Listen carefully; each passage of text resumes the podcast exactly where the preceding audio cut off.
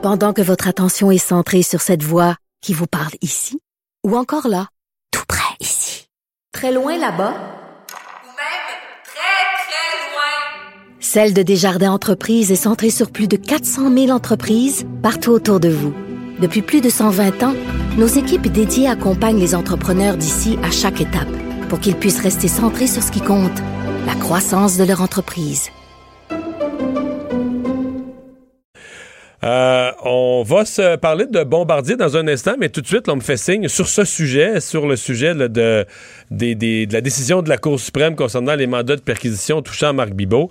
Euh, on a en ligne euh, Jean-François Brochu, expert en affaires policières, ex-enquêteur à la SQ. Bonjour Jean-François. Bonjour Mario. Bon, euh, euh, qu'est-ce que c'est, euh, toi qui as déjà eu à, à faire des enquêtes, donc des perquisitions, qu'est-ce que c'est que ces, que ces mandats qu'on nous révèle aujourd'hui ou que ces, que ces motifs qu'on nous révèle aujourd'hui dans le processus policier, là? Bon, c'est ça qui est important qu'on dise, que, ça- ce- que ce qui a été autorisé là, à être divulgué, ce sont les motifs. Donc, les motifs, ce sont les affidavits qui sont en, qui ont permis l'émission d'un mandat. Un affidavit, c'est ça, c'est un document judiciaire qu'on présente effectivement devant un juge, mais ça, là, ça inclut et ça, ça peut être une page, ça peut être 400 pages. On va dire que dans les affaires de l'UPAC, c'est plus des 400 pages. Et donc, on, va s'en aller dans chacun des témoignages, des témoins qu'on a rencontrés, des filatures qu'on a fait, euh, des, des perquisitions peut-être même d'anciens dossiers dans lesquels on a fait des perquisitions et dans ces- au cadre de ces perquisitions-là, par exemple, on a trouvé des documents qui nous rapportent à un événement euh, de sollicitation du Parti libéral ou quelque chose comme ça. Donc, tout ce qui est pertinent dans les crimes enquêtés, les crimes qui sont allégués dans le mandat, des fraudes, des abus de pouvoir, de la, de, du, du, euh, de la, du, euh, de- euh, comment est-ce qu'on appelle ça, Mario, euh, Caroline? euh, Ben, c'est le trafic d'influence, trafic corruption. d'influence, voilà, trafic d'influence. Alors, toutes ces, ces choses-là euh, vont Le- être vont être décrites dans le mandat de perquisition. OK, mais si, si on avait à dire qu'est-ce qu'il est, ce document-là, est-ce qu'on pourrait dire c'est ce que les policiers montrent ou présentent au juge pour convaincre le juge que c'est parce que le juge lui doit autoriser une perquisition. Donc c'est quand même gros, le juge doit autoriser que les policiers là, vont débarquer dans une entreprise pour ouvrir les classeurs, fouiller des ordinateurs. Quand le juge autorise ça, c'est une grosse affaire, là. c'est une grosse intrusion dans la vie d'une- entreprise comme celle de M. Bibot.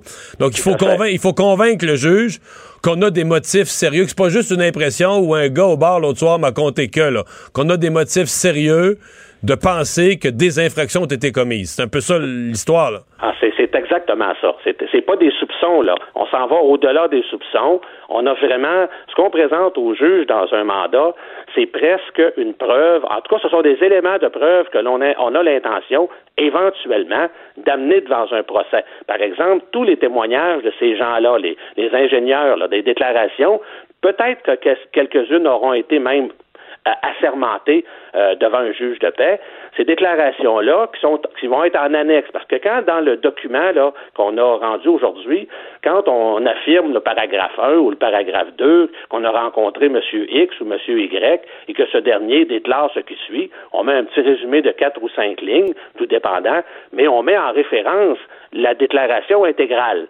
Et, et ça, c'est pour ça que dans, dans ces mandats-là, souvent, le juge va prendre plusieurs jours avant de l'émettre pour prendre connaissance justement des déclarations qui sont en annexe ou des rapports de filature. On peut euh, là-dedans déclarer, par exemple, que telle date, entre telle heure et telle heure, on a suivi M. X, M. Y, il a rencontré telle personne ou telle autre, et que par la suite, il s'est rendu à tel endroit, mais que ça, mettons, cette filature-là vient corroborer une, rencontre ultérieure ou antérieure avec un témoin qui parlait justement de cette rencontre-là. Donc, on vient le corroborer. Donc, cette, ce rapport de filature-là va être également en annexe.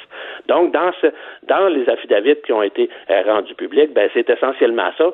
Donc, ça serait éventuellement une preuve. Ce n'est pas une preuve judiciaire faite devant un tribunal, mais essentiellement, s'il y avait un procès, ces gens-là viendraient témoigner. Mhm. Et donc, euh, basé là-dessus, on, on- on va, euh, on va faire une perquisition.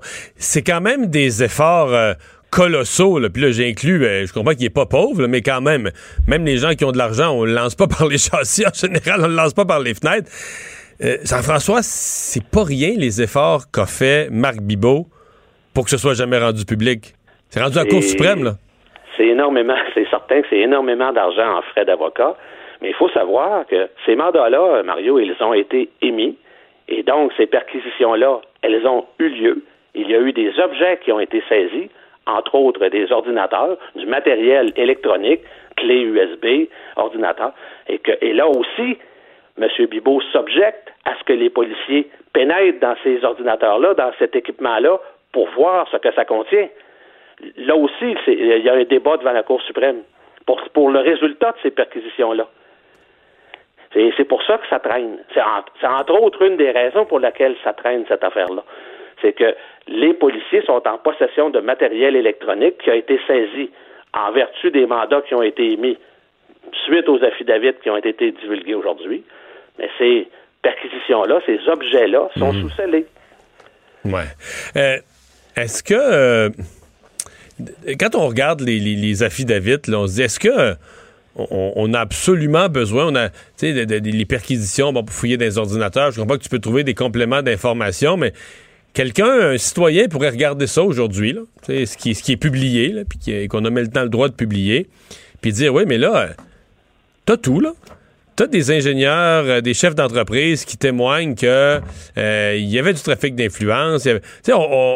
Quelqu'un pourrait prétendre, ben, la police, là, puis le DPCP, il, il court après plus, puis plus, puis plus de preuves, mais ça pourrait apparaître comme des témoignages qui offrent une preuve suffisante pour dire, ben, il y a des, euh, il y a des actes graves qui ont été commis, là. tout à fait. Et ça, c'est la prérogative du procureur général, du procureur directeur des poursuites criminelles et pénales. Décider qu'est-ce qui est assez de preuves, là.